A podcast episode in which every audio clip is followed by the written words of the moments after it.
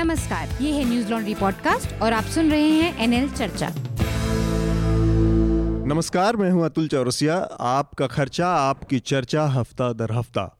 एक बार फिर से हम न्यूज़ लॉन्ड्री हिंदी का पॉडकास्ट एनएल चर्चा लेकर आए हैं।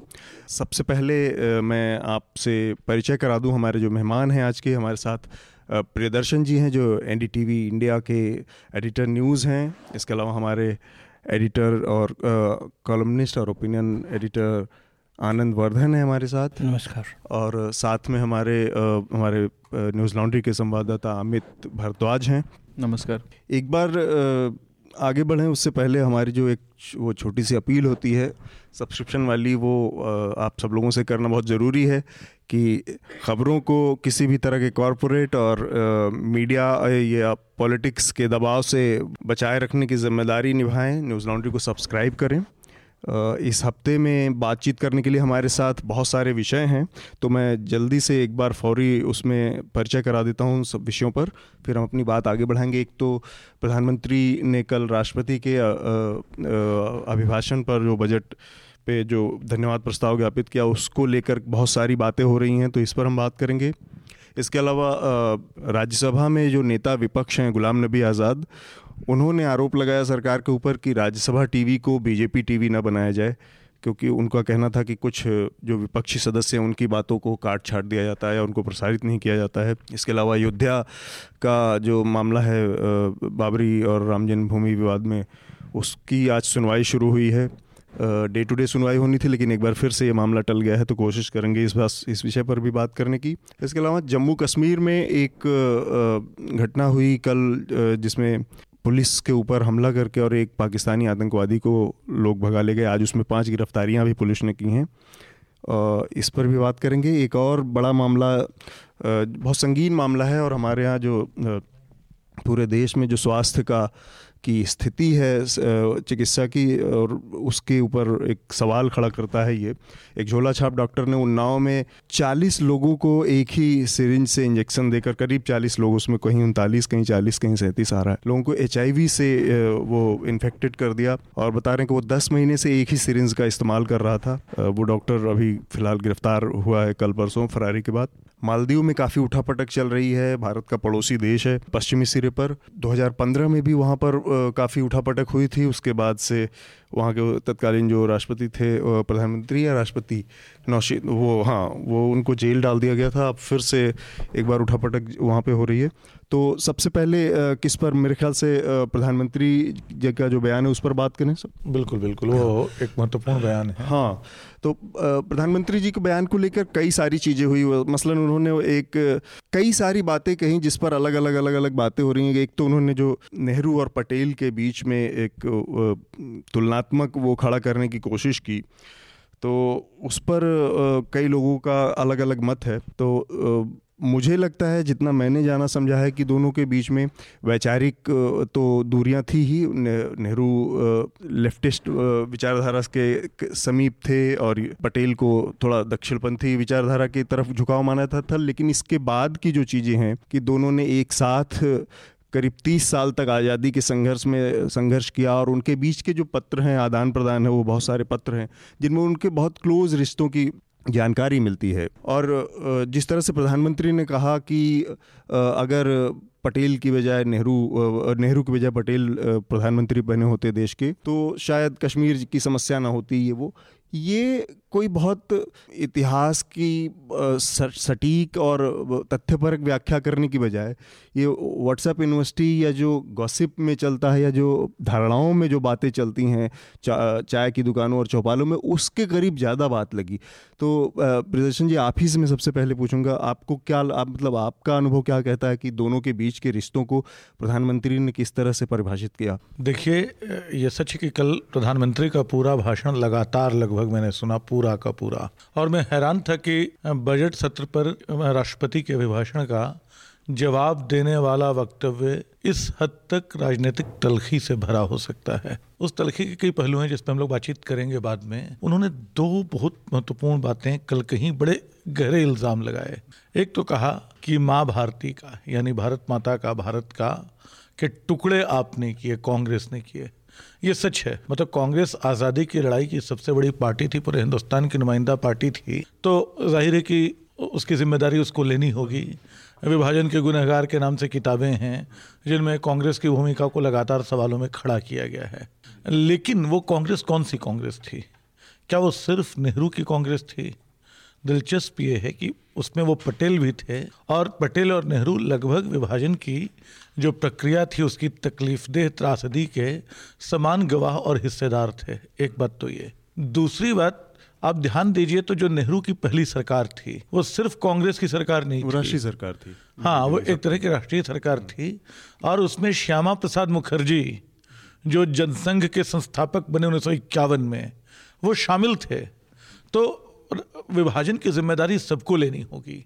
रहा पटेल और नेहरू के रिश्तों का सवाल दोनों बहुत बड़े खत के नेता थे और पटेल को जो बहुत दक्षिणपंथी खेमे में खड़ा करने की कोशिश करते हैं, वो भूल जाते हैं कि गांधी के निधन के बाद सबसे तीखी प्रतिक्रिया पटेल ने दी थी।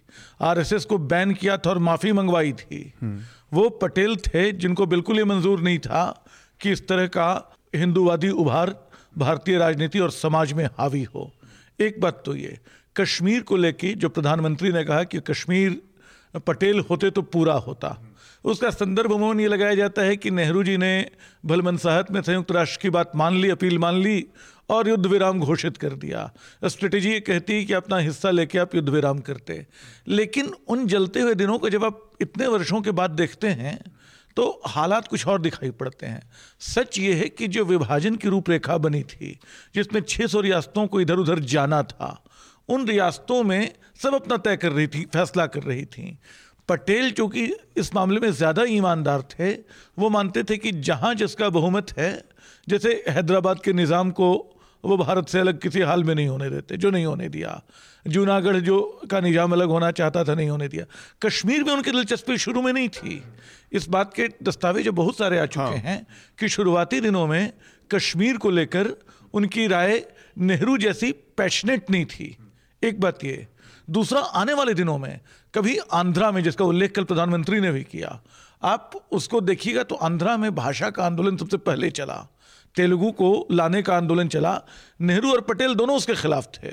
दोनों को लगता था कि धर्म के आधार पर देश एक बार बंट चुका है भाषा के आधार पर इसको नहीं बंटना चाहिए। लेकिन जब तेलुगु रामुलू की करीब बावन दिन चली थी हड़ताल और उसके बाद उनका निधन हो गया इनको माननी पड़ी वो बात। उसके बाद इन्होंने पाया कि अलग राज्य होने के बावजूद भारतीय मुख्यधारा के आंध्रा करीब आया है। तो आने वाले दिनों में जो भाषाओं के आधार पर राज्यों का पुनर्गठन हुआ, उसके पीछे ये दृष्टियाँ थीं। मेरा कहना है कि नेहरू पटेल बहुत सारे रास्तों पे साथ चले, बहुत रास्तों पे मतभेद रहे होंगे, लेकिन वो इतने बुनियादी मतभेद नहीं थे कि दोनों अलग हो जाते, हो जाते जैसा वो इनको दिखाने की कोशिश की एक चीज़ मुझे ये भी लगता है कि मतलब एक प्रधानमंत्री पचास साल बाद साठ साल बाद अपनी दो महान विभूतियों के साथ को इस तरह से पैरेलल खड़ा करने की कोशिश करे।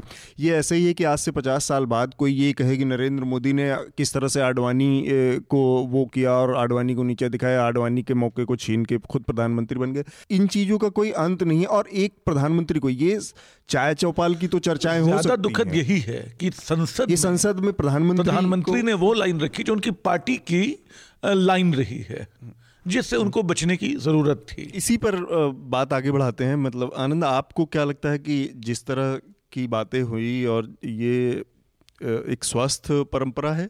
प्रधानमंत्री के जवाब का संदर्भ जो था प्रधानमंत्री राष्ट्रपति के अभिभाषण का जवाब था उस पर जो टिप्पणियाँ आती हैं सांसदों की उसको मद्देनज़र रखते हुए हाँ। तो संदर्भ ये था पहले वो नेहरू पटेल वाली तो जैसे जो कांग्रेस सिस्टम है जो एक ध्रुव है भारतीय राजनीति की तो दूसरा ध्रुव अगर जब भी आप स्थापित करना चाहिएगा और मजबूती से पहली बार हम्म। दूसरा ध्रुव अभी उभर रहा है हम्म। तो उसको अपने आइकॉन्स चाहिए एक समानांतर आइकनोग्राफी हम्म।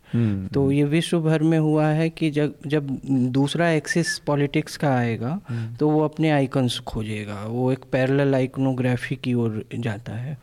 तो कांग्रेस से ही उसका इस आइकोनो आइकन का एक अप्रोप्रिएशन है कि भाई हमारे भी कुछ आइकॉन्स हैं तो एक समानांतर आइकनोग्राफी का वो प्रयास है। तो नेहरू और पटेल में मतभेद थे।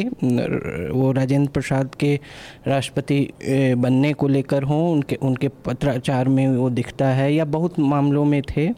लेकिन उस समय की राजनीति एक का वो जो डिस्कोर्स जो था उस उसका और कांग्रेस जो है एक अम्ब्रेला पार्टी थी। मतलब हम्म। उसमें कई तरह के विचारधारा को लेकर हाँ, हाँ तो एक जो राजनीति वैज्ञानिक रजनी कोठारी उसे पूरा कांग्रेस सिस्टम मानते हैं हम्म, कि हम्म। थे कि एक अम्ब्रेला पार्टी थी तो उसमें पटेल के लिए भी जगह थी नेहरू हाँ, थे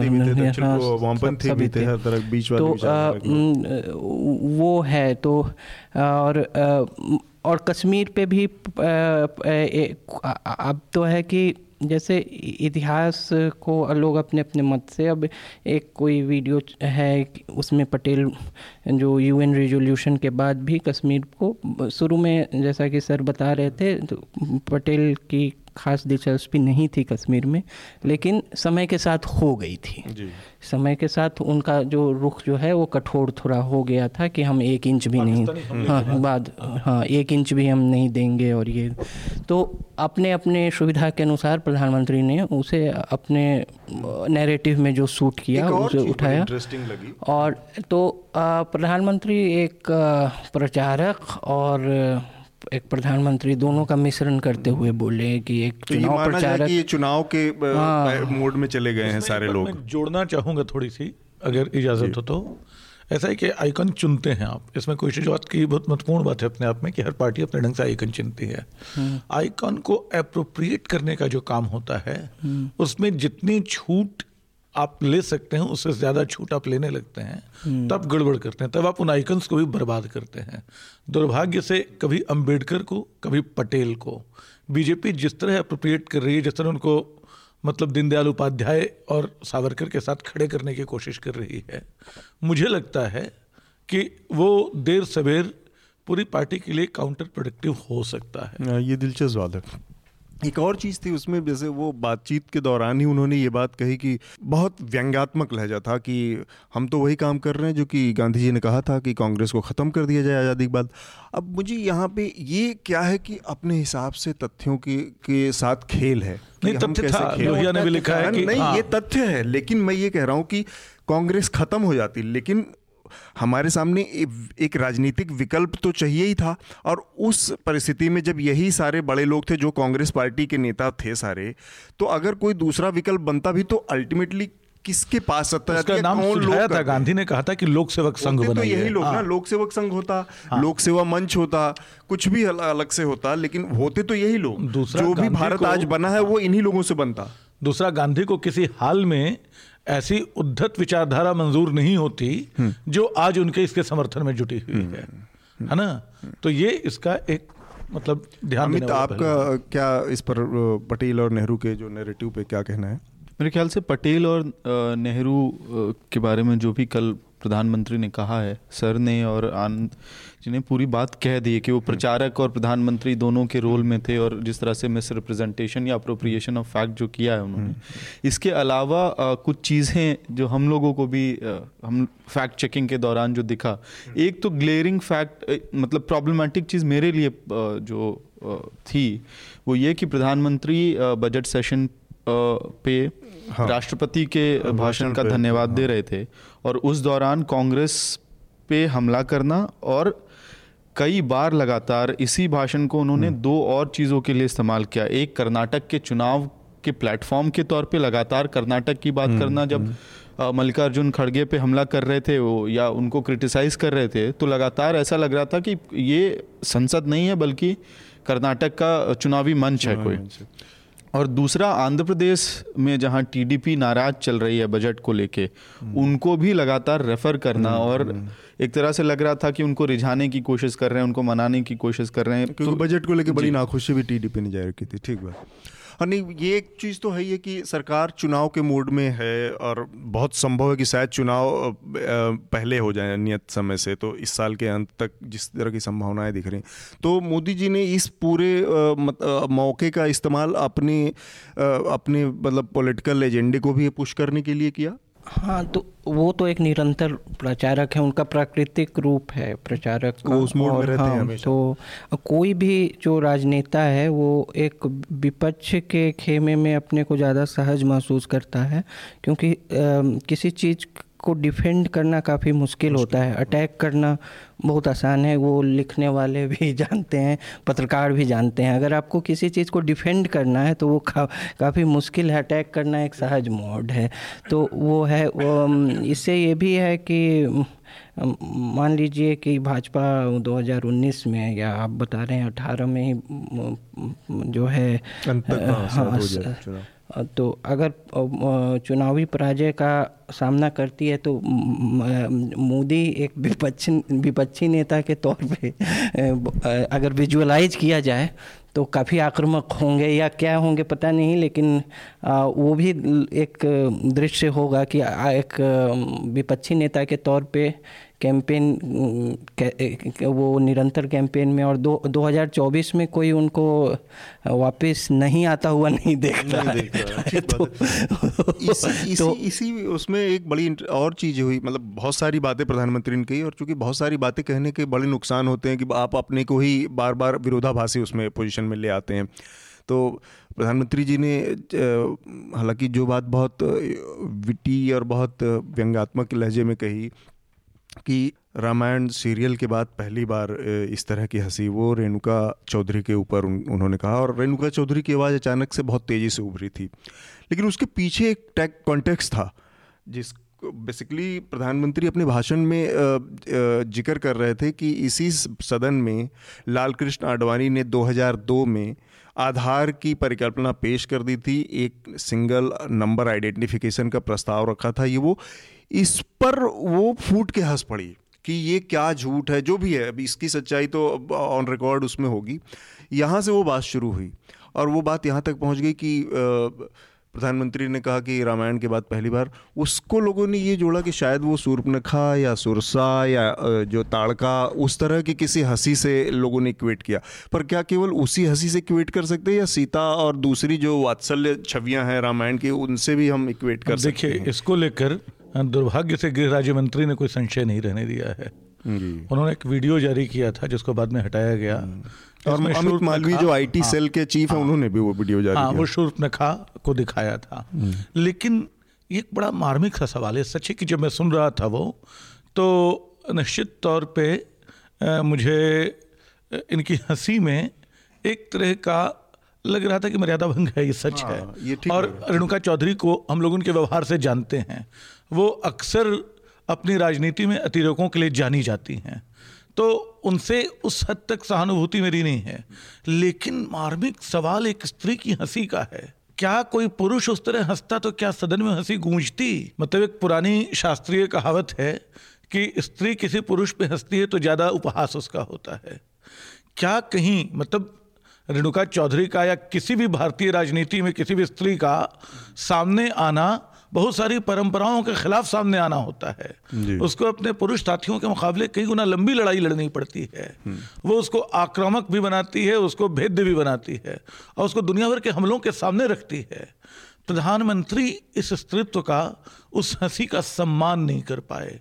ये उसका बुरा परिणाम। चौधरी ने कि हँसी ठीक है उन हंसती तो शायद ज़्यादा शालीन होती लेकिन उसका जवाब और उसके बाद सदन में बीजेपी नेताओं की जो सामूहिक सामूहिक करतल था, हाँ। वो अट्टहास जो है वो अपने चरित्र में कहीं न कहीं एक पुराना स्त्री विरोध दिखाता है जो बीजेपी का कांग्रेस का नहीं जो पूरी भारतीय राज समाज की पुत्र सत्तात्मकता का की निशानी है कि अरे ये औरत जिसको मतलब ठीक से आँख मिलाना जिसके लिए गलत काम है वो हमारे सामने हंस रही इस ऊँची आवाज़ में। चलो इसको सबक सिखाओ इस पर छींटा कशी करो। वो एक तरह की छींटा कशी थी। बेहतर होता है कि इसको बीजेपी इसके लिए मतलब माफ़ी कम से कुछ कम भी करते हैं प्रधानमंत्री ने मांगते बीजेपी को खेत जताना चाहिए था। आनंद आपने इसको कैसे देखा? हँसी तो बहुत करकश थी इसमें कोई शक नहीं है। नहीं नहीं ए, कैसे? देखिए हम लोग बहुत पॉलिटिकली करेक्ट समय में रह रहे हैं तो हास्य विनोद का जो सर ने चीर फाड़ किया है वो सही है अपनी जगह पर क्योंकि आजकल कई लोग कुछ भी बोलने में कई मतलब निकाल सकते हैं तो हम लोग तो इस डर में हमेशा डिस्क्लेमर के साथ आजकल बोल रहे हैं। तो, तो आ, मतलब हास्य विनोद तो इसमें हास्य विनोद का कई तरह से लोग उसका उसकी व्याख्या कर सकते हैं। लेकिन मेरे ख्याल से कभी कभी पॉलिटिकल करेक्टनेस त्याग के थोड़ा हंस भी लेना चाहिए। तो वो भी है और सर ने जो मूल्य उसमें जोड़े नारी जो नारीवादी मूल्य हैं, जो एक, वो भी नज़रिया है उस, उसे देखने का। मैं उसे खारिज नहीं कर रहा हूँ। हाँ, एक वो बात हंसने बोलता की हंसने की बात पे कोई अब, कोई आपत्ति किसी को नहीं होनी चाहिए और प्रधानमंत्री खुद भी कई बार इस चीज़ को कह चुके हैं कम से कम दो मौकों पे कि सदन में अटल जी के रहते एक परंपरा थी हंसने और उसकी। मेरा ये कहना कि अपने इग्नोरेंस में हम जिस चीज़ को हँसी का विषय बनाते हैं और एक होता है कि नैसर्गिक हँसी जो कि स्थितियों से पैदा होती है। देखिए हँसी आज तो भारतीय समाज में और ज़्यादा हो गई है। व्हाट्सएप की दुनिया पूरी चुटकुलों से भरी दुनिया है। आप एक बात नहीं कहते हैं चार चुटकुले आ जाते हैं। और भारतीय राजनीति में मतलब मुझे याद है कार्टून बना था पहले तो बिल्कुल जिसमें नेहरू को पंडित नेहरू को गधे की तरह दिखाया गया था वो शेख अब्दुल्ला के साथ। और उस पे पंडित नेहरू के कार्यालय से। शायद शंकर का ही था क्योंकि शंकर से उनका वो चलता था। Don't spare me Shankar Shankar की किताब का भी नाम है। लेकिन कहते हैं कि नेहरू के दफ्तर से फ़ोन गया कार्टूनिस्ट को मैं चूँकि वो पुष्टि नहीं कर सकता कि वो कार्टून एग्जैक्टली शंकर का था या नहीं तो उन्होंने कहा कि क्या आप एक गधे के साथ चाय पीना पसंद करेंगे? तो उनको चाय पीने के लिए बुला लिया। ऐसे उदाहरण ढेर सारे हैं जब आप हँसी मज़ाक को लेकर और मुझे याद है कि पंडित नेहरू ने जब लद्दाख नेफ, नेफा की बात हुई थी और चीन के अतिक्रमण की बात हुई तो कहा था कि वहाँ कुछ उगता नहीं है। तो शायद समाजवादी नेता महावीर यादव थे मैं नाम भूल रहा हूँ जिसको और भी बाद में कहा कि प्रधानमंत्री के सिर पे भी कुछ नहीं उगता है। इसका मतलब नहीं कि वो बेकार है। ऐसे बिल्कुल हाल हाल तक हाल में मैंने राहुल गांधी और सोनिया को लेकर चुटकुले देखे हैं कि राहुल गांधी मतलब किसानों जो हैं वो सोनिया गांधी को सौ रुपए देने किलो आपकी भी फ़सल बर्बाद हो गई है। तो राहुल गांधी पे मज़ेदार जोक था। मुश्किल तब आती है जब आपके हँसी मज़ाक में आपके जातिगत पूर्वाग्रह आपके समृद्धि के पूर्वाग्रह आपके लैंगिक पूर्वाग्रह दिखने लगे। कल जो दिखा था कल जो हँसी में दिखा था उसमें मैं आरोप नहीं लगा रहा हूँ लेकिन मुझे लगता है कि जो समवेत ठहाका था बाद का उसमें एक लैंगिक पूर्वाग्रह शामिल था कि सबक तो सिखा दिया। मुझे ट्विटर और बाकी सब सब जगहों पे इसको जो न्यू एरा फेमिनिज्म है उस पर भी बहुत वो दिखा विरोध दिखा और काफ़ी नाराज़गी दिखी। गुस्सा और नाराज़गी तो है ही और खास करके जब आप पहले एक रामायण आपने कॉन्टेक्स्ट जोड़ दिया ऐसे कुछ नॉर्मल प्रधानमंत्री ने तुरंत साधारण रूप से उनको जवाब नहीं दिया था एक कॉन्टेक्स्ट जोड़ा था कि भाई रामायण। अब रामायण में आप ये कह सकते हैं कि खुद सोच लीजिए आप सीता की तरफ़ हैं या आप जो है सूर्पनखा की तरफ़ हैं लेकिन सबको समझ में आ रहा है वो क्या कहना चाह रहे थे। और उसके बाद जिस तरह से सर ने कहा कि जो दूसरे राउंड में जो हँसी आई है सभी लोगों की वो काफ़ी डिस्टर्बिंग थी। शायद उसको अंडर प्ले करके भी आगे बढ़ा जा बढ़ा सकता था। था। ठीक बात। और मुझे लग रहा है कि एक आदमी था जिसको दो लोग थे बेसिकली उस पूरे जब दृश्य में हम देखें, दो लोग थे जिनको लगा कि कुछ गलत हुआ है यहाँ पे। या ये नहीं होना चाहिए था। एक अरुण जेटली के चेहरे पर कोई भाव नहीं आया, वो बाकी लोगों के चेहरे को ताक रहे थे। और दूसरा दूसरी थी निर्मला सीतारमन। जिनको जो खुद भी चुकी महिला हैं तो शायद उनको इस वजह से उनके चेहरे पर अच्छा मेरा ध्यान नहीं गया हाँ। लेकिन अगर ऐसा हुआ है हाँ। तो तारीफ़ की बात और हाँ और दूसरा निर्मला सीतारमन हालाँकि केवल इसी मौके पर अदरवाइज़ निर्मला सीतारमन हाथ में हवा में पंच मार मार के प्रधानमंत्री को पीछे से बढ़ावा दे रही थी ये भी बात चले। उसमें उसमें एक चीज़ और है कल की पूरी बहस में या प्रधानमंत्री के भाषण के दौरान एक आवाज़ जो सबसे मुखर रूप से पूरे भाषण के दौरान गूंज रही थी वो भी एक महिला की ही आवाज़ थी रंजीत रंजन हाँ रंजीत रंजन रंजीता रंजन की थी वैसे जब इतनी बात हो रही है तो एक तथ्य हाँ। की चूक की ओर इशारा हाँ। करना ध्यान दिलाना अ, बनता है। हाँ। मतलब कल प्रधानमंत्री ने मतलब लगता है कि किसी और ने चूक की होती तो बड़ा हंगामा होता ट्रोल होता वो। उन्होंने कहा कि इंदिरा गांधी और बेनजीर भुट्टो के बीच क्या समझौता हुआ? शिमला समझौता है जुल्फिकार अली बेनजीर आई थी उसमें। बेनजीर साहब उन्नीस साल की बच्ची थी। साल की थी हाँ। उन्नीस साल कुछ दिन। हाँ वही वही। हाँ। लेकिन मुझे लगा कि ये स्लिप है स्लिप ऑफ़ टंग है क्या है लेकिन किसी ने कुछ कहा नहीं। आनंद आपको क्या आपके मुताबिक ये क्या था स्लिप ऑफ़ टंग था? नहीं हो हाँ, शायद नहीं इतना- इ, इ, उनका तो क्योंकि प्रधानमंत्री जी की जो जो जिस अवस्था में है तो ऑब्वियसली इनके सामने की बात रही हो है वो।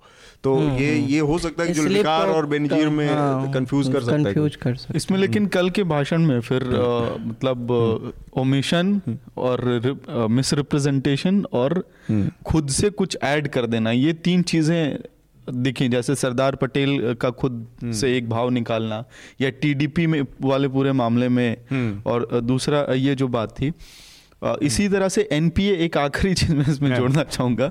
एक सवाल ऐसा रह गया जो शायद अब लगता है या तो किसी अरुण जेटली को ही या किसी बड़े मंत्री को सामने आके समझाना पड़ेगा कि प्रधानमंत्री कह क्या रहे थे। उन्होंने पहले एनपी एडवांसेस के आंकड़े दिए कि भाई 2008 में 18 लाख करोड़ रुपए बैंकों ने एडवांसेस दिए थे और 2014 में बढ़ के बावन लाख करोड़ हो गए। फिर वो उसी को कहते हैं कांग्रेस की लूट थी। फिर उसके बाद वो कहते हैं कि 36 परसेंट एनपीए था जो कि बढ़ के बिरासी परसेंट एनपीए हो गया।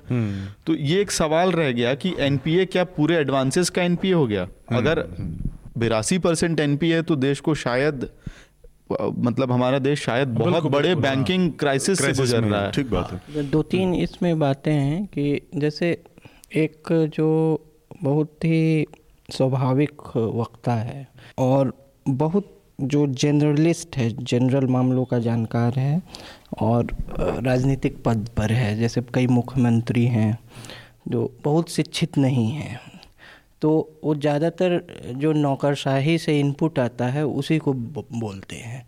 तो दो चूक है। या नौकरशाह ठीक इनपुट नहीं दे रहे हैं, या जो नेचुरल वक्ता होने का जो भाव है वो जो तथ्यात्मक चीज़ें हैं उस पर हावी हो रहा है। तो जो बहुत अच्छा वक्ता नहीं होता है जो राजनेता वो होमवर्क पे ही पूरी तरह डिपेंडेंट है। वो एक एक फैक्ट सही रखता है क्योंकि उसके बाद वो भी प्रतिभा नहीं है कि उसको ढक सके। लेकिन ज़्यादा हो लेकिन लेकिन इनके साथ लगता है कि दिक्कत ये है कि चूँकि इन्हें अपने जो confidence में। हाँ। जो वाक हाँ वाकपटुता पे। वाक्पटुता पर जा- की की प्रतिभा पर ज़्यादा विश्वास है इसलिए उन चीज़ों को ऑन करके।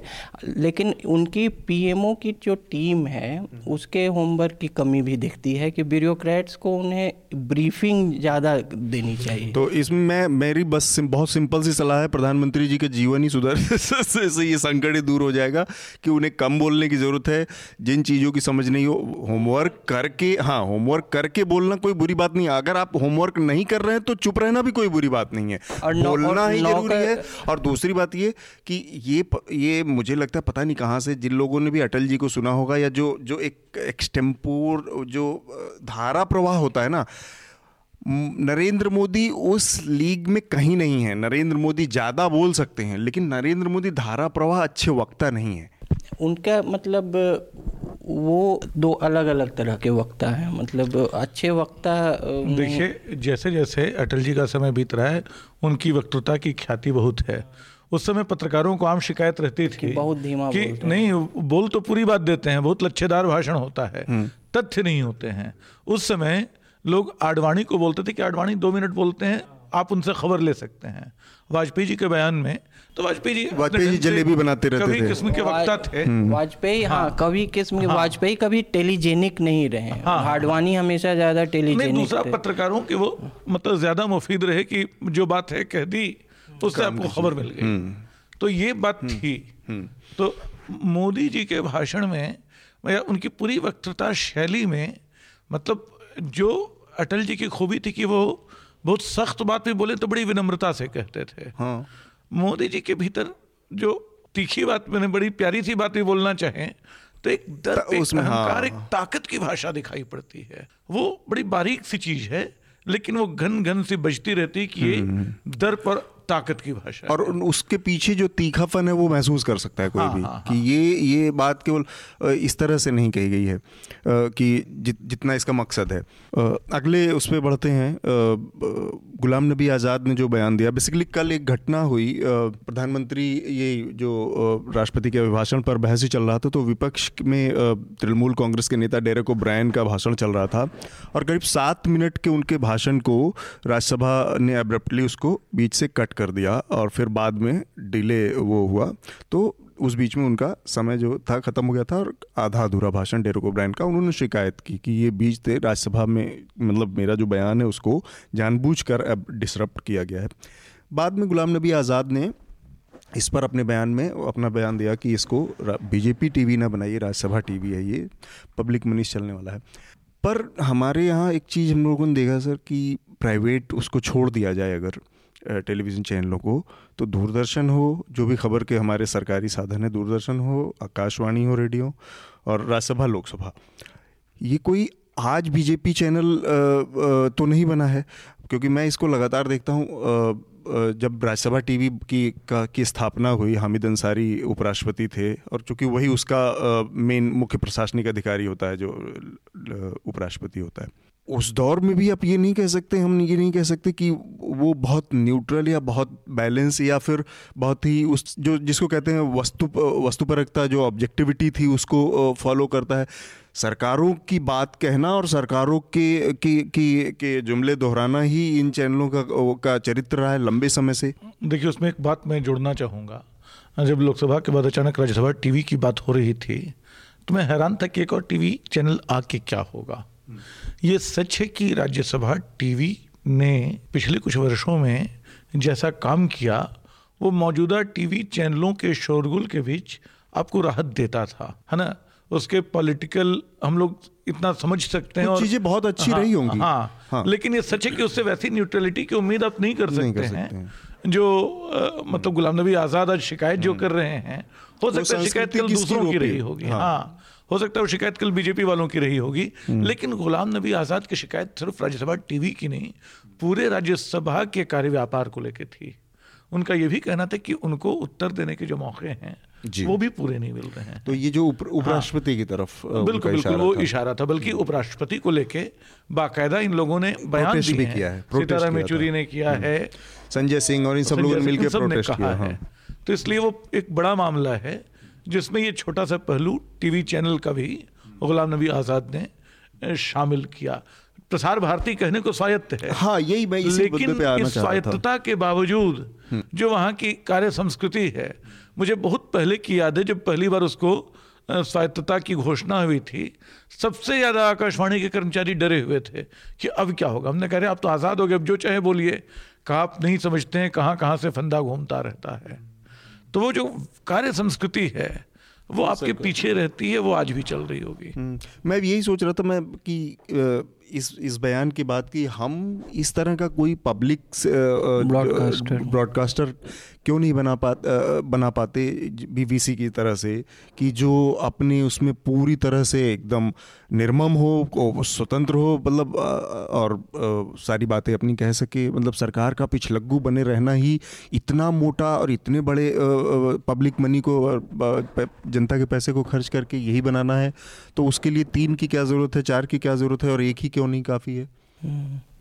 हम यहाँ ये जो प्रसारक हैं या पब्लिक जो ब्रॉडकास्टर हैं, लोक प्रसारक जो हैं, वो स्टेट का ही एक्सटेंशन है। राज्य का ही एक तरह से विस्तार हैं। तो वो 1980 में जो है, जो अभी बहुत रोमेंटिसाइज्ड वर्जन प्रेजेंट करते हैं, दूरदर्शन न्यूज़ का 1980 में जो राजीव गांधी का एक कहने का तरीका था तो दूरदर्शन समाचार को हमें देखना है समाचार का तो क्योंकि उनकी उनका हर भाषण में हर तीसरा लाइन हमें देखना है होता है तो हम हमें देखना है समाचार कहा जाता था दूरदर्शन समाचार को।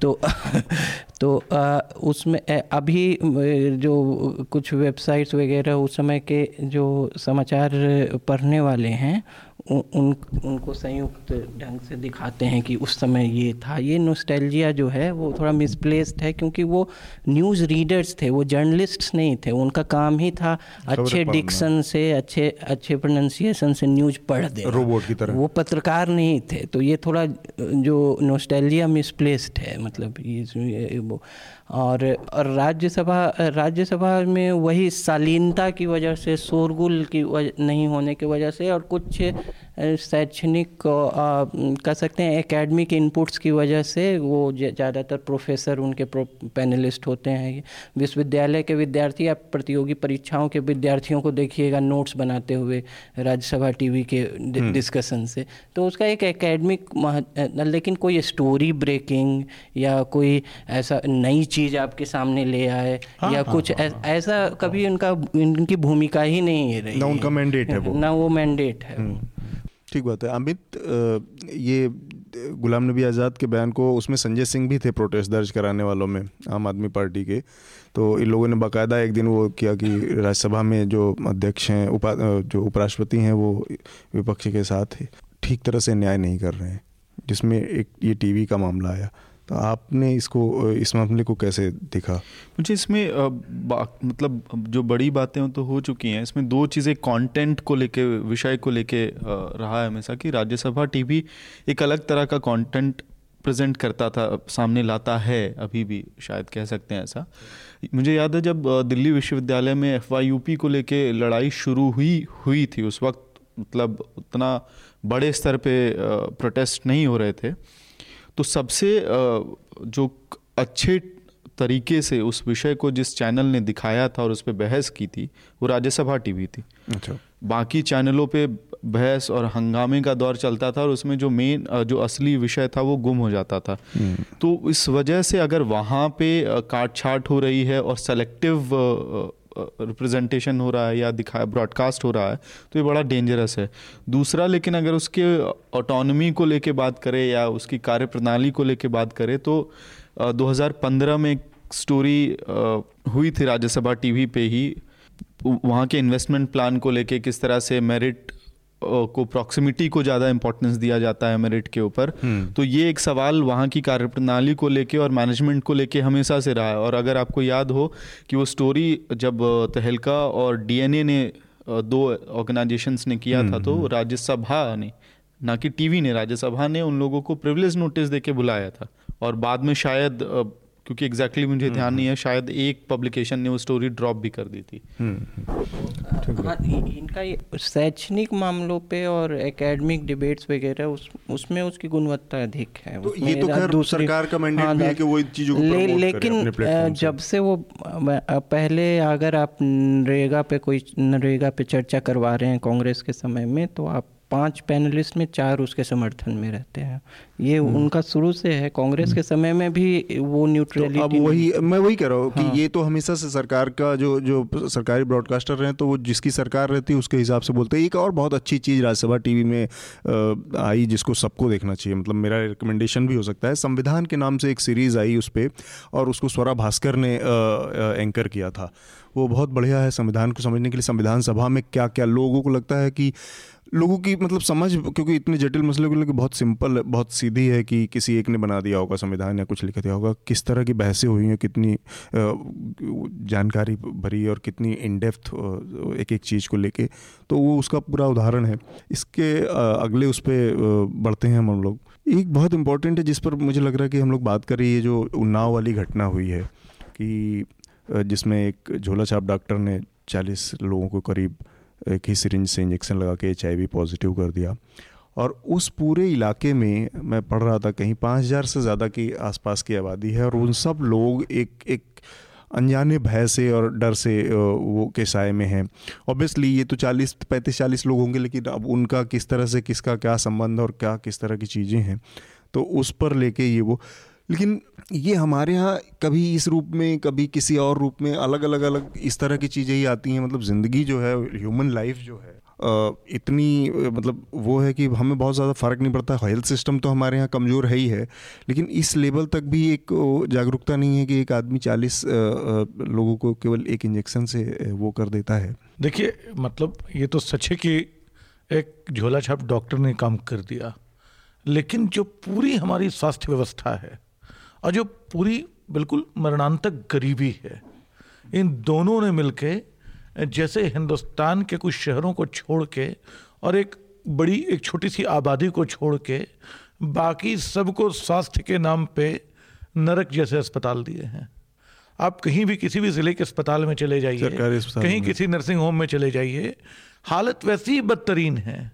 वहाँ सीधा इंजेक्शन दीजिए वहाँ के बिस्तर इतने गंदे होंगे कि हम वहाँ लेट नहीं सकते हैं।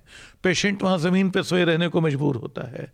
अभी बीच में दिल्ली में जब ये चला था पिछले साल अरे जो एक लगातार बीमारी फैली थी डेंगू के डेंगू और चिकनगुनिया हाँ। चिकनगुनिया का जो प्रकोप था छोटे छोटे नर्सिंग होम में पूरे एनसीआर में पता चला कि कोई सीढ़ियों पे पानी चढ़वा रहा है कोई कहीं पानी चढ़वा रहा है। क्योंकि स्वास्थ्य सेवाओं के नाम पे आपने वो सिस्टम खड़ा ही नहीं किया कि लोग मतलब आपके पास आए और किसी खतरे को समझें। उनको दस रुपये में इलाज करने वाला एक डॉक्टर मिल जाता है उसके सारी मुश्किल को जानते न जानते भी चलो वही उसी से इलाज करा लो। जो कर सके वो। और ये समस्या चाहे एचआईवी पॉजिटिव की चाहे तमाम पूरा का पूरा उत्तर पूर्वी उत्तर प्रदेश का हिस्सा हमारा जो है काला वो जापानी बुखार से पीड़ित है। और वहाँ एच पॉजिटिव की तादाद बहुत बड़ी पहले से रही है। क्योंकि उसका वास्ता बड़े पैमाने पे विस्थापन से माइग्रेशन से हाँ। उस माइग्रेशन से जो लोग लौट के आते हैं वो अपने साथ बीमारियाँ तक लाते रहे हैं तो ये अंततः उनकी गरीबी है जो उनको इधर धकेलती है और दूसरा वो ऐसे झोला छाप डॉक्टरों के से इलाज कराने को मजबूर करती है इस पे ध्यान देना ज़रूरी है। आनंद, मैं इस सवाल को दूसरे तरीके से थोड़ा सा कि क्या मतलब हमारे सवा अरब की आबादी वाले भारी भरकम देश में basic world class health care system इस तरह का बनाए बना पाना या सबको मूलभूत बुनियादी चिकित्सा सुविधा दे पाना सरकारों के लिए संभव है?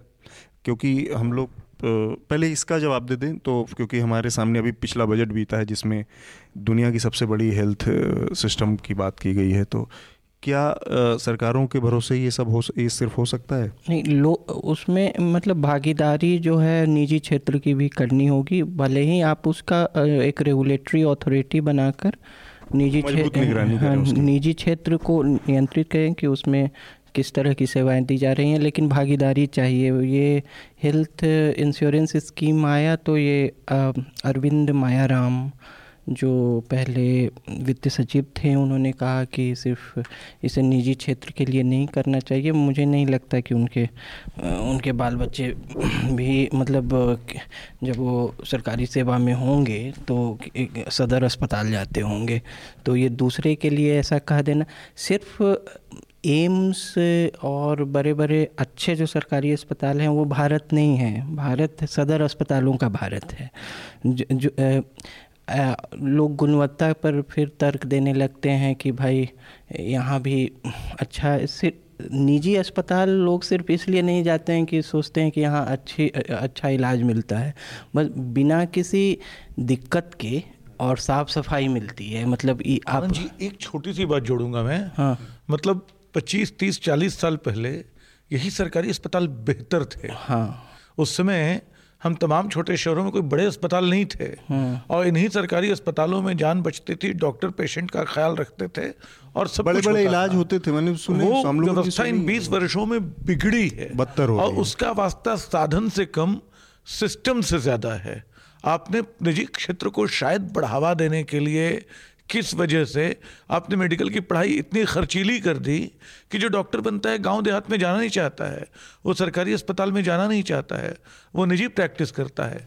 एक चीज़ और है कई देशों में सरकारी अस्पताल में काम करने वाले भी निजी प्रैक्टिस कर रहे हैं। हाँ वो पहले भी करते थे बिल्कुल बिल्कुल बट ठीक है आपकी हाँ। तो- एक बात और है कि कई देशों में पैरा मेडिकल स्टाफ बहुत बड़ा है। यानी डॉक्टर के अलावा ऐसे एक्सपर्ट्स जो बहुत सारे छोटे मोटे काम कर लिया करें, उनकी ट्रेनिंग कई देशों में है, जिसके आधार पे डॉक्टरों पे बोझ कम होता है।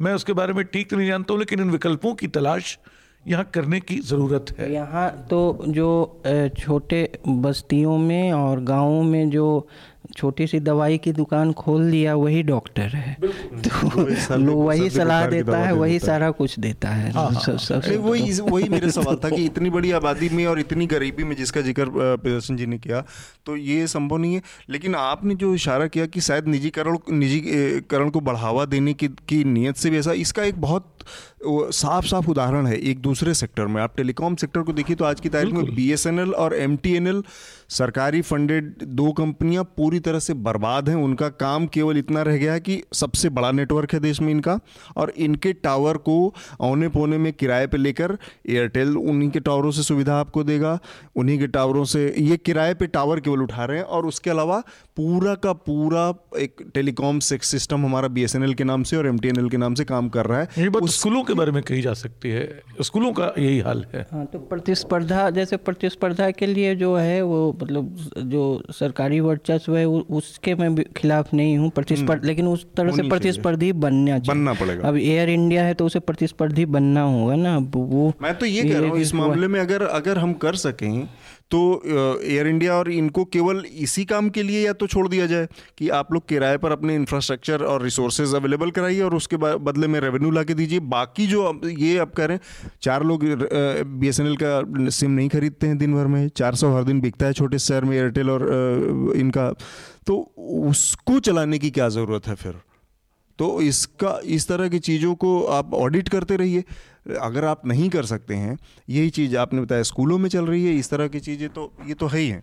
चिकित्सा भी उसी में हाँ तो पचास करोड़ लोगों को हेल्थ पचास लोगों को नहीं पचास करोड़ उसका जो बजट में हमारे यहाँ वो क्योंकि हेल्थ से ही बात शुरू हुई थी तो पचास करोड़ लोगों को वित्त मंत्री ने घोषणा की है कि हम एक सबसे बड़ी दुनिया की हेल्थ सेवा शुरू करेंगे हालाँकि उसमें कई लोगों का दावा है सबसे बड़ी हेल्थ सेवा मेरे पास इसके आंकड़े नहीं हैं लेकिन लोगों का कहना है कि चीन की जो बीमा स्वास्थ्य बीमा योजना है उसका फ़ायदा एक करोड़ से एक अरब से ज़्यादा लोगों को मिलता है।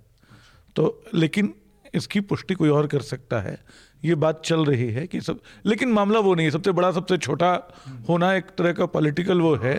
बड़ी बात यह है कि आपने इतनी बड़ी घोषणा कर दी उसके साधन कहाँ से लाएँगे? उसके क्या ये घोषणा नहीं हुई है ऐसा नहीं- हाँ, हाँ। अभी तक कोई घोषणा नहीं अभी उन्होंने कहा कि हमने एक फ़ीसदी जो सेस लगाया है उससे बारह तेरह हज़ार करोड़ आने की बात कही जा रही है। लेकिन ये सवा लाख करोड़ सालाना का खर्च माना जा रहा है। तो इससे ऐसा ना हो कि सबसे ज़्यादा बल्ले बल्ले वो निजी बीमा कंपनियाँ हो जिनको अपने लिए कुछ हाल का मौका दिखे। हम्म, ये तो है ये हाँ, सब ये खतरा है। की ख- तो इतना बड़ा काम आप कर रहे हैं तो उसके लिए आपको ज़्यादा ठोस ढंग से मतलब साधन जुटाने पे और सिस्टम बनाने पे ध्यान देना होगा। वो दोनों अभी हाँ मैं अ, इसमें दो दो जगह पे मुझे इस पूरे सबसे बड़े हेल्थ केयर इंश्योरेंस का जो स्कीम है उस पर समझ मतलब मेरी कुछ मेरे कुछ सवाल हैं। एक तो पैसे को लेके कितना पैसा कहाँ से आने वाला है? एक आंकड़ा ये भी आया कि भाई 200 करोड़ रुपए दिए जाएँगे दो हज़ार करोड़ रुपए इस स्कीम के लिए दिए जाएँगे जिसको हम लोग अगर कैलकुलेट करते हैं तो एक परिवार पे दो सौ रुपये बन जाएगा और एक व्यक्ति पे पचास चालीस रुपए बन जाएगा। नहीं उसमें एक बात ये है अभी उन्होंने कहा है कि हम तीन राज्यों में लागू करेंगे। अभी धीरे धीरे तो वो चरणबद्ध ढंग के तौर पे लागू तो होगा हाँ, और अभी वो दो हज़ार करोड़ से उसको उसको कहा जा रहा है। लेकिन वो कुल मिला के सवा लाख के आसपास का खर्च है। सवा लाख करोड़ के करोड़ के आसपास का। जी। दूसरा इसमें ये है कि हम कहाँ रह रहे हैं? ये एक बहुत बड़ा सवाल है। भारत उस वैसा देश है जहाँ पे अगर ये कहा जा रहा है कि 50 करोड़ लोगों को ये फ़ायदा दिया जाएगा तो ये कौन लोग हैं? शहरों में रहने वाले लोग हैं या गाँव में रहने वाले लोग हैं? ये पढ़े लिखे लोग हैं या अनपढ़ लोग हैं? क्योंकि कागज़ी कार्रवाई में एक गरीब आदमी या जिसको इस स्कीम की सबसे ज़्यादा ज़रूरत पड़ेगी, वो मुझे नहीं लगता है प्राइवेट सेक्टर के इंश्योरेंस कंपनी से डील कर पाएगा और उसका फ़ायदा भी उठा पाएगा। तो कुल मिला के पैसा प्राइवेट सेक्टर इंश्योरेंस कंपनी को तो जाएगा लेकिन उसका फ़ायदा आम लोगों को मिल पाना एक अपने आप में बहुत बड़ा सवाल इसमें है एक मॉडल तमिलनाडु का है।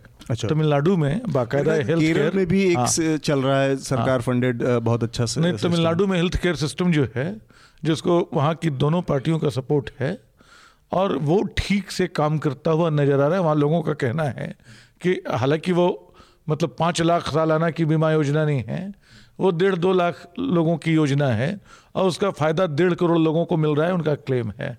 और हमें ऐसे उदाहरण मिले तमिलनाडु में, जहाँ हमने पाया कि हार्ट के मतलब ट्रांसप्लांटेशन से लेके और कई दूसरे तरह के जटिल ऑपरेशन और बिल्कुल गरीब लोगों के लिए जो सोच नहीं सकते थे, वो आसानी से इस योजना से संभव हो पाए। चलिए इस मामले पे हम लोगों ने पिछले हफ़्ते भी काफ़ी विस्तार से बात की थी, लेकिन ये चूँकि महत्वपूर्ण मामला है हेल्थ और एजुकेशन तो इस पर जब भी मौका मिलता है तो हम लोग बहस ज़रूर एक बार कोई, कुछ बातचीत कर लेते हैं, कुछ नई वो देखने के लिए। इसके अगले अगले विषय पर हम बढ़ते हैं, जो भाजपा के राज्यसभा सदस्य विनय कटियार का एक बयान आया है कि सभी मुसलमानों को पाकिस्तान भेज देना चाहिए उनको हिंदुस्तान में रहने का हक नहीं है। पिछले एक पंद्रह दिन के अंदर में उनके दो तीन बयान आए हैं कि ताजमहल और ये तेजो महालया है और उसका वहाँ पे शिव मंदिर था, जो भी है। उनका एक बयान काफ़ी टाइम पहले आया था कि जामा मस्जिद असल में जमुना देवी का मंदिर है और ये वो इस तरह के तमाम, उसके बाद से तो खैर सोशल मीडिया पे तमाम तरह के चुटकुले और ये चल ही रहे हैं कि जितने भी तमाम लोगों के नाम तो किसी ने बताया कि डोनाल्ड ट्रंप का नाम असल में दयानंद त्रिपाठी था।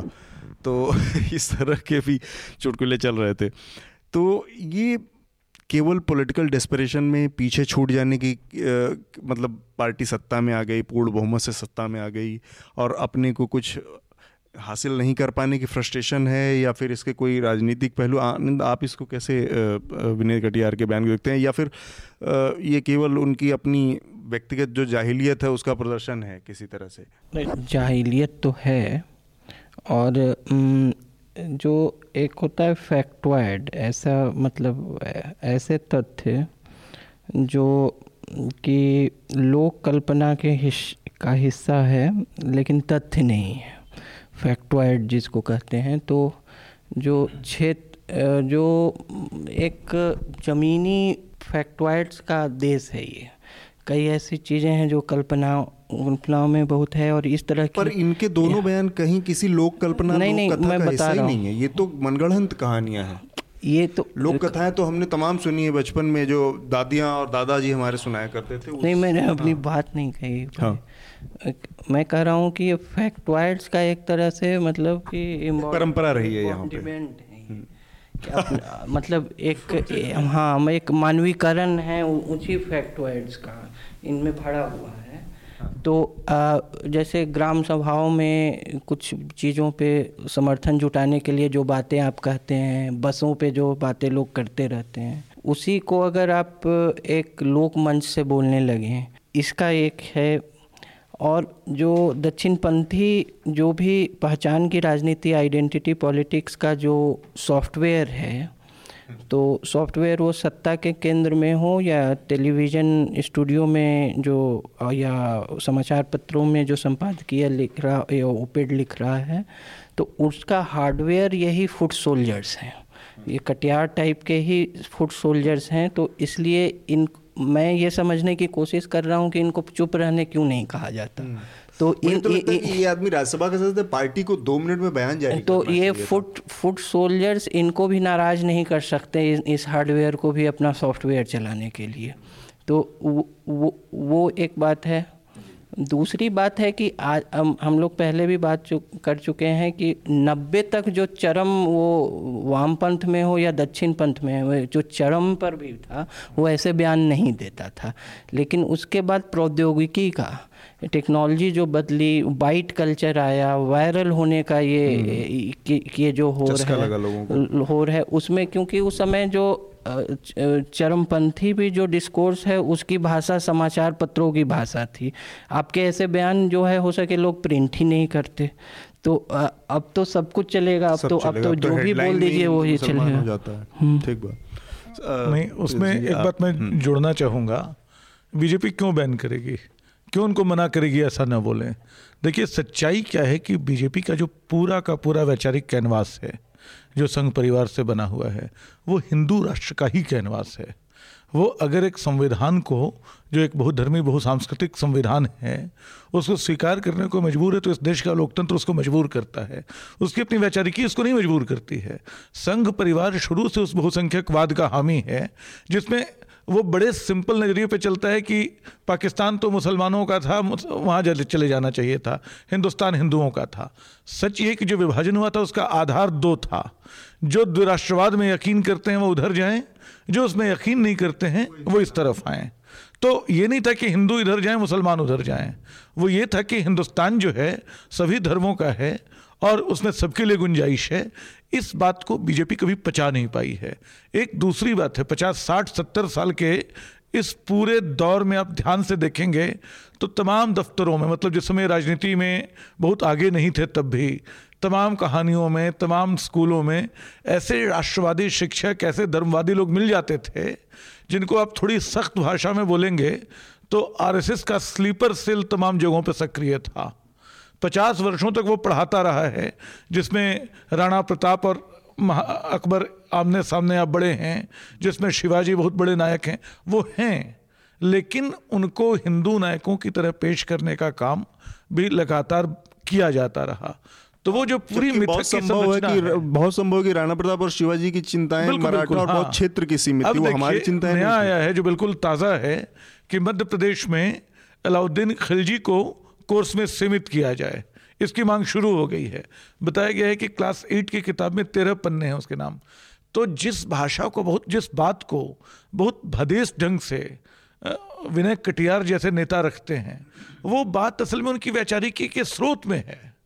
उससे वो भाषा से, लहजे से उनको प्रॉब्लम होगी। बात से संकट नहीं है और उससे वो तुष्ट होते हैं।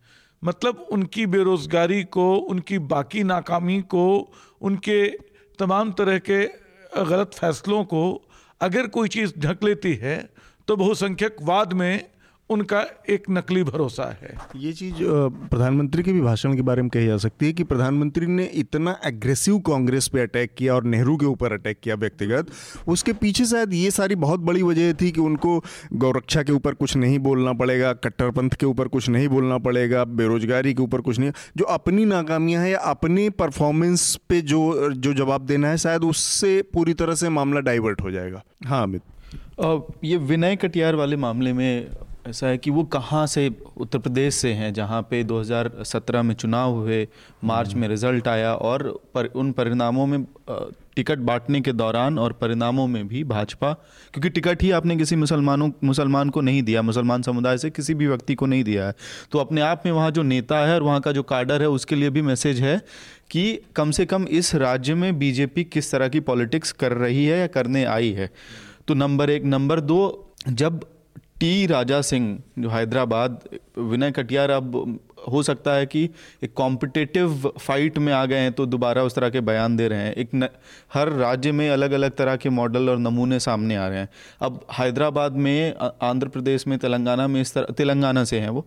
तो तेलंगाना में इस तरह के मॉडल एक्सपेक्ट करना अपने आप में बहुत सरप्राइजिंग है आश्चर्यजनक है। हम्म। पहले चाहे वो पद्मावत का मामला हो या फिर इसी सोमवार को उन्होंने मध्य प्रदेश में एक रैली के दौरान कहा कि जो लोग जो हिंदू आरएसएस ज्वाइन नहीं करेंगे या आरएसएस की शाखा में नहीं जाते हैं वो हिंदू नहीं है हाँ, वो हिंदू नहीं है।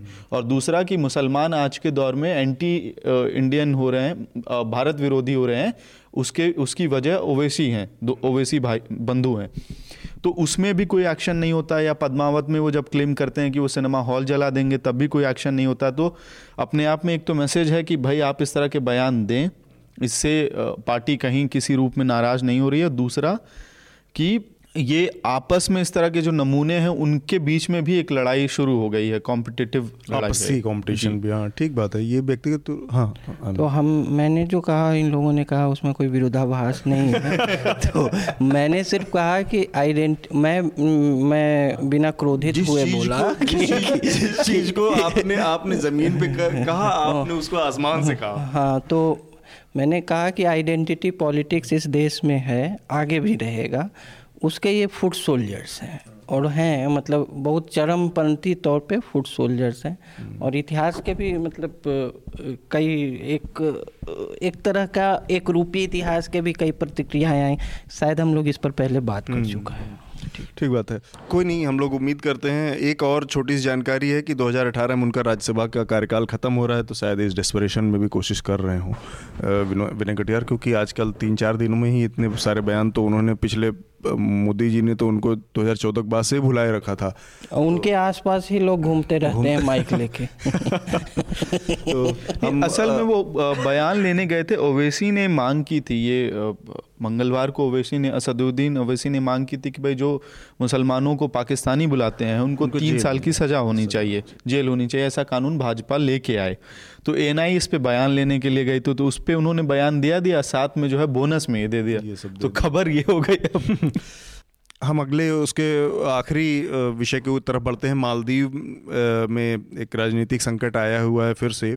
एक छोटी सी चीज़ मैं आज पढ़ रहा था तो उसने बड़ा मेरा ध्यान खींचा कि मालदीव ने इस पूरे संकट में चीन, पाकिस्तान और सऊदी अरेबिया में अपने अनवॉय भेजे, अपने राजदूतों को भेजने का वो घोषणा की है। और भारत को इस लिस्ट से बाहर रखा है तो ऑफिशियली कोई भारत में नहीं आने वाला है। जबकि ऐतिहासिक रूप से हम देखते आए हैं कि मालदीव के पॉलिटिक्स में सीधे भारत का हस्तक्षेप रहा सैन्य हस्तक्षेप भी एक समय पे भारत का रहा है। तो उस लिहाज से इस बार भारत में राजदूत तक नहीं भेजना इतने गहरे संकट में ये क्षेत्रीय जो राजनीति का संतुलन है उसमें किसी तरह की आ रही कमी को देखा जाए भारत के जो स्थिति थी उसका क्षरण है इसमें? अभी ये इसमें डेवलपमेंट स्टेज हाँ, हाँ बहुत हाँ, पंद्रह दिन का आपातकालीन है ये समय देखिए अस्सी के दशक के अंत में भारत ने राजीव गांधी के नेतृत्व में यहाँ सैन्य दखल किया था। हम्म। उस समय और अभी इस तो जैसे ही ये संकट सामने आया उसी समय आप तो चीनी अखबारों को देखें जैसे ग्लोबल टाइम्स वगैरह उसमें ऐसे ऐसे संपादकीय आने लगे कि भारत को इससे दूर रहना चाहिए हम्म। क्योंकि और अब वो दक्षिण एशिया में चीन के का एक ध्रुव बनने का ये है कि मेरा ये नहीं कहना है हाँ, का भी हिस्सा हाँ, है मेरा ये नहीं कहना है कि भारत उस भय से अलग है हम्म। लेकिन शायद जो है उसका जो कॉस्ट बेनिफिट जो है एनालाइज कर रहा है लेकिन हम्म। जो पूर्व राष्ट्रपति जो हैं उन्होंने लिखा है कि भारत को मालदीव के हस्तक्षेप करना चाहिए हम्म। लेकिन आधिकारिक तौर पे जो है वो राजदूत का नहीं भे, भेजा जाना हम्म। वो चीनी प्रभाव का भी हो सकता है और भारत भी शायद अपने जो है कि उसमें जो लाभ हानि नाप रहा है वो हमें शायद अगले तीन चार दिन तक प्रतीक्षा करनी चाहिए कि जो हाँ। राजनयिक हाँ तो ये अभी डेवलपिंग स्टेज में ही है ये मामला।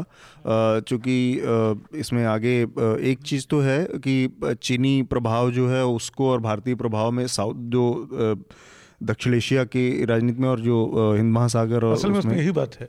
एक बात तो माले माले वाले इसमें हम्म। एक बात ये भी है कि भारत पारंपरिक तौर पे जो विपक्ष के नेता जेल में हैं उनके साथ माना जाता रहा। तो अभी जो वहाँ राष्ट्रपति हैं वो ज़ाहिर सी बात है कि जो भारत के प्रतिद्वंदी देश हैं, उनको मदद, उनकी मदद लेने की कोशिश करेंगे। ख़तरा एक दूसरा है, पूरे दक्षिण एशिया, दक्षिण पूर्व एशिया में भारत और चीन के बीच एक तरह की प्रतिस्पर्धा चल रही है कि किसके साथ कौन खड़ा है। अभी 26 जनवरी पे 10 आसियान देशों के अतिथि आपके यहाँ थे। माना गया कि चीन के सामने एक तरह का ये प्रदर्शन है। हम्म। दूसरी बात चीन भी इस काम में लगा हुआ है। आपको याद होगा कि दक्षिणी चीन सागर के इलाके में वियतनाम के सवाल पे भारत से वो उलझा था। वन रोड हाँ, वन नहीं नहीं उसके अलावा वियतनामी सरकार के कहने पे भारत ने वहाँ कुछ काम शुरू किया था। हम्म, हम्म। चीन ने उस पर इतराज किया था कि ये हमारा इलाका है। का प्रोजेक्ट का प्रोजेक्ट था हाँ। श्रीलंका में चीन नेपाल में चीन उन जगहों पे जहाँ वो पहले नहीं आता था बनाने को हाँ, लेकर इन तमाम जगहों पे वो कोशिश कर रहा है तो एक तरह की प्रतिस्पर्धा यहाँ है जिसके जिसका एक छोटा सा बहुत हम्म। मालदीव में भी मंच है हाँ। लेकिन जो आप बता रहे हैं कि वाकई बहुत हड़बड़ी में कोई टिप्पणी ठीक नहीं ना एक चीज़ और मैं समझना चाह रहा था कि कितना महत्व है अगर मालदीव का भारत के लिहाज से अगर मालदीव मालदीव भारत के फेथ से बाहर चला जाता है या ये सब निरंतर प्रतिक्रिया है जो क्षेत्रीय संतुलन है शक्तियों का। हम्म। उसके लिए हर एक जो पड़ोसी या पड़ोस इमीडिएट नेबरहुड में नहीं होते हुए भी जो देश है वो आपके साथ हो तो ठीक है हम्म। ये विदेश जो विश्व स्तर की शक्तियाँ हों अमेरिका वगैरह भी जो जो क्षेत्रीय संतुलन जो है पावर्स का यहाँ उसमें चाहेगा कि वो वो बराबर हो।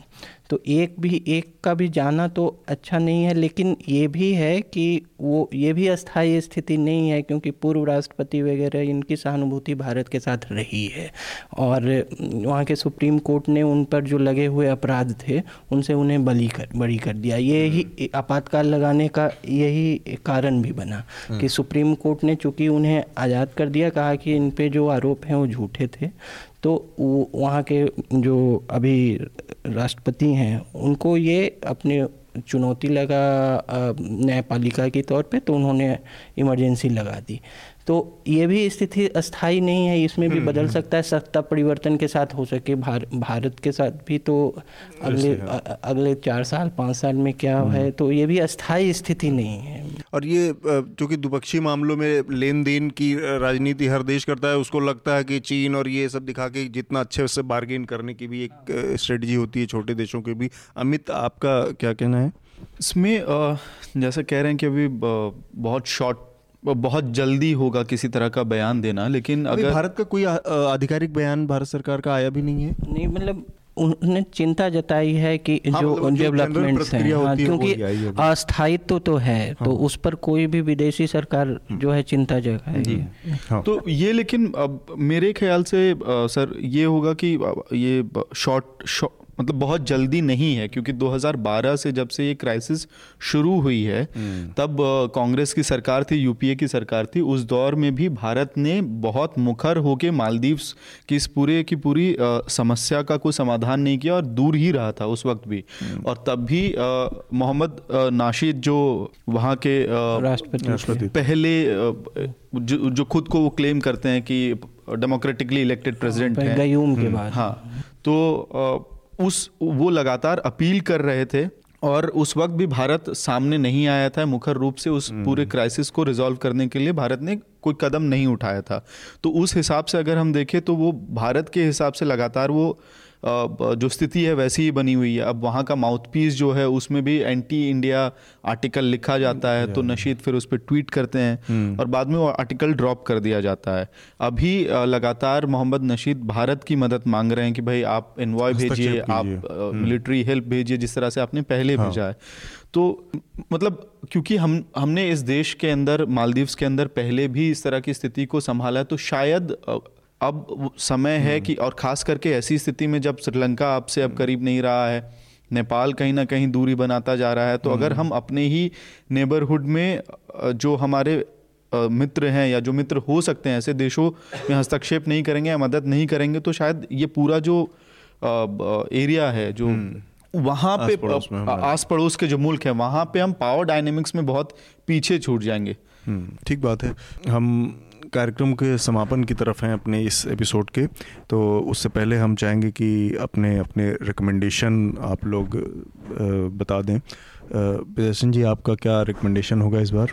मुझे अप्रत्याशित ढंग से इसके बारे में पता चला कि रिकमेंडेशन अच्छा ये हमारे यहाँ कई बार हमेशा अक्सर हाँ। हो रहा है आज कि जो भी मेहमान हाँ। आते हैं उनको ये बताना भूल जाते हैं हम लोग तो वो अप्रत्याशित तरीके हाँ। से ये इस पर लेकिन देते मैं लगातार कई किताबें पढ़ता हूँ कई तरह के शोज़ देखता रहता हूँ। जी।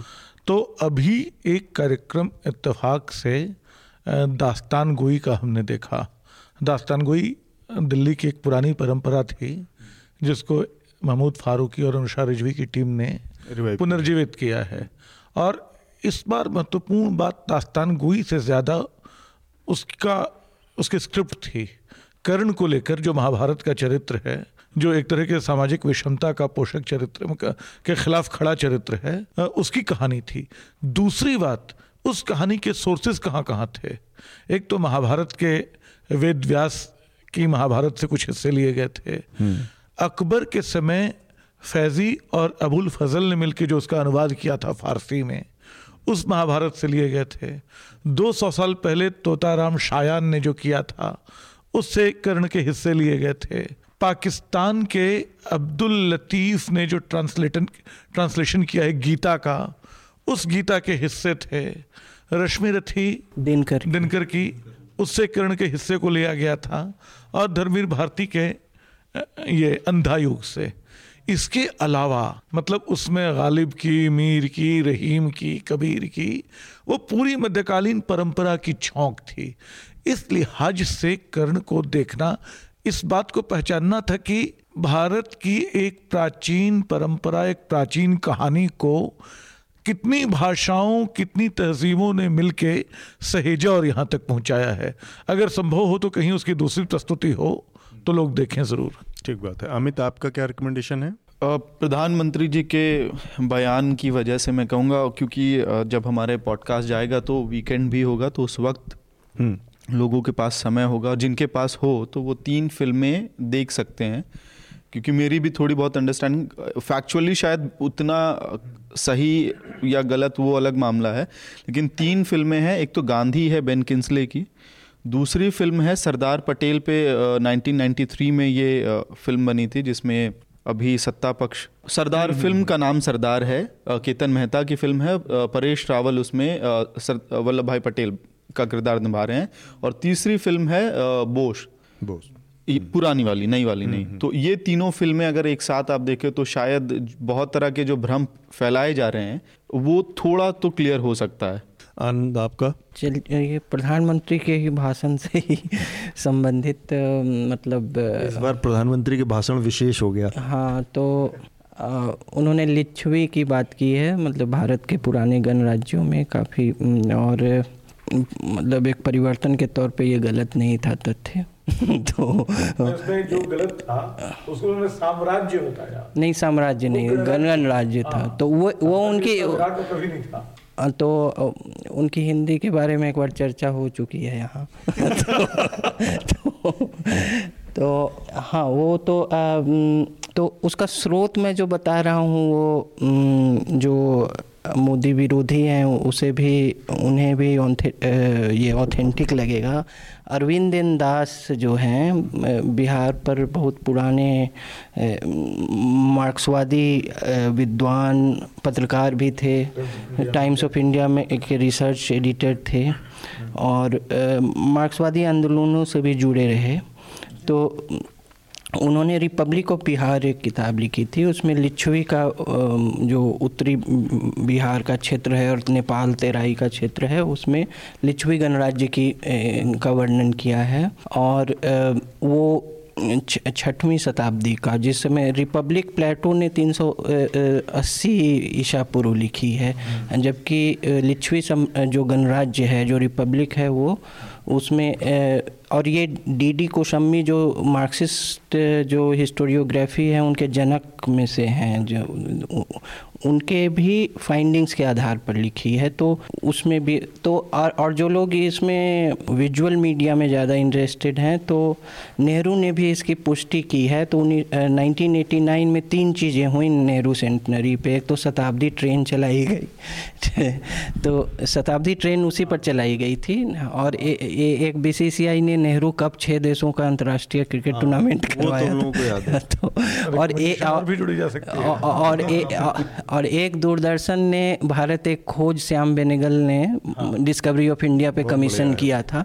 उसका नौवा जो एपिसोड है वो इसी पर है। गण तो वो आप अगर किताब नहीं पढ़ सकते तो उसमें देख सकते हैं लिच्छवी के बारे में। ठीक है। एक रिकमेंडेशन में जोड़ना चाहूँगा अचानक मुझे ख्याल आया। क्योंकि बिल्कुल समकालीन सामयिक सी बात है। पिछले दिनों एक फ़िल्म मैंने देखी द पोस्ट स्टीवन स्पीलबर्ग की फ़िल्म है।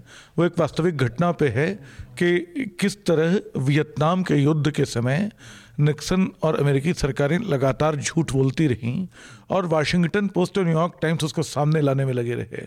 वाशिंगटन पोस्ट पहली बार अर्थ संकट से गुजर रहा था, शेयर मार्केट में जा रहा था। उस पर सरकार का दबाव है, उस पर तमाम दबाव हैं कि उस खबर को रोक ले, उसके वकील बोल रहे हैं, शेयर मार्केट वाले बोल रहे हैं। उसकी मालकिन बोलती कि नहीं, खबर अगर सही है तो जाएगी। मामला सुप्रीम कोर्ट तक पहुँचता है। सुप्रीम कोर्ट दो बात बोलता है। वो एक तो ये कि जो ये वाइट हाउस के हित अमेरिका के हित नहीं है। अमेरिका के हित वाइट हाउस के हित से अलग हैं। दूसरी बात मीडिया जो है मीडिया का काम सरकार की नहीं जनता की सेवा करना है। ये दो बात है। और आखिरी दृश्य उसका निक्सन किसी को फ़ोन पे बोल रहा है कि आगे से व्हाइट हाउस में वाशिंगटन पोस्ट का कोई रिपोर्टर नहीं घुसेगा। तो पत्रकारिता की देश की आज़ादी और उसके मिजाज को बनाने के लिहाज से वो एक बड़ी महत्वपूर्ण सी फ़िल्म है, जो ज़रूर देखनी चाहिए लोगों को। ठीक बात। मैं भी अपना रिकमेंडेशन कर देता हूँ। आज इस बार संविधान विशेष और संसद और प्रधानमंत्री का ही मामला था तो राज्यसभा की जो सीरीज़ है संविधान, एक तो रिकमेंडेशन में वो मेरा है।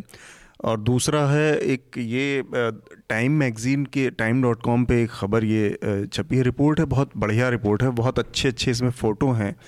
ये कि केप टाउन इस समय बहुत भयंकर पानी के संकट से जूझ रहा है। उस पर ये टाइम की ग्राउंड रिपोर्ट हमें पढ़ रहा था। ये एरिन बेकर की रिपोर्ट है।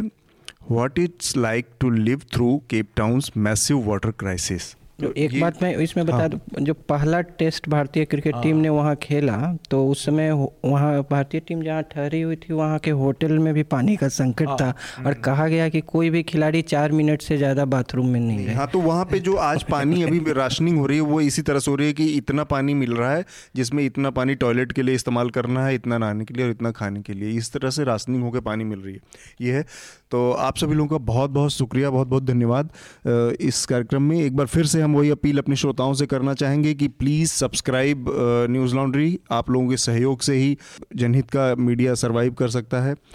वरना कॉरपोरेट और राजनीतिक पार्टियाँ तो जो मीडिया के साथ कर रही हैं, आप लोगों के सामने है ही। नमस्कार। न्यूज़ लॉन्ड्री के सभी पॉडकास्ट टिचर आईटीज और दूसरे पॉडकास्ट प्लेटफॉर्म पे उपलब्ध हैं। खबरों को विज्ञापन के दबाव से आज़ाद रखें। न्यूज़ लॉन्ड्री को सब्सक्राइब करें।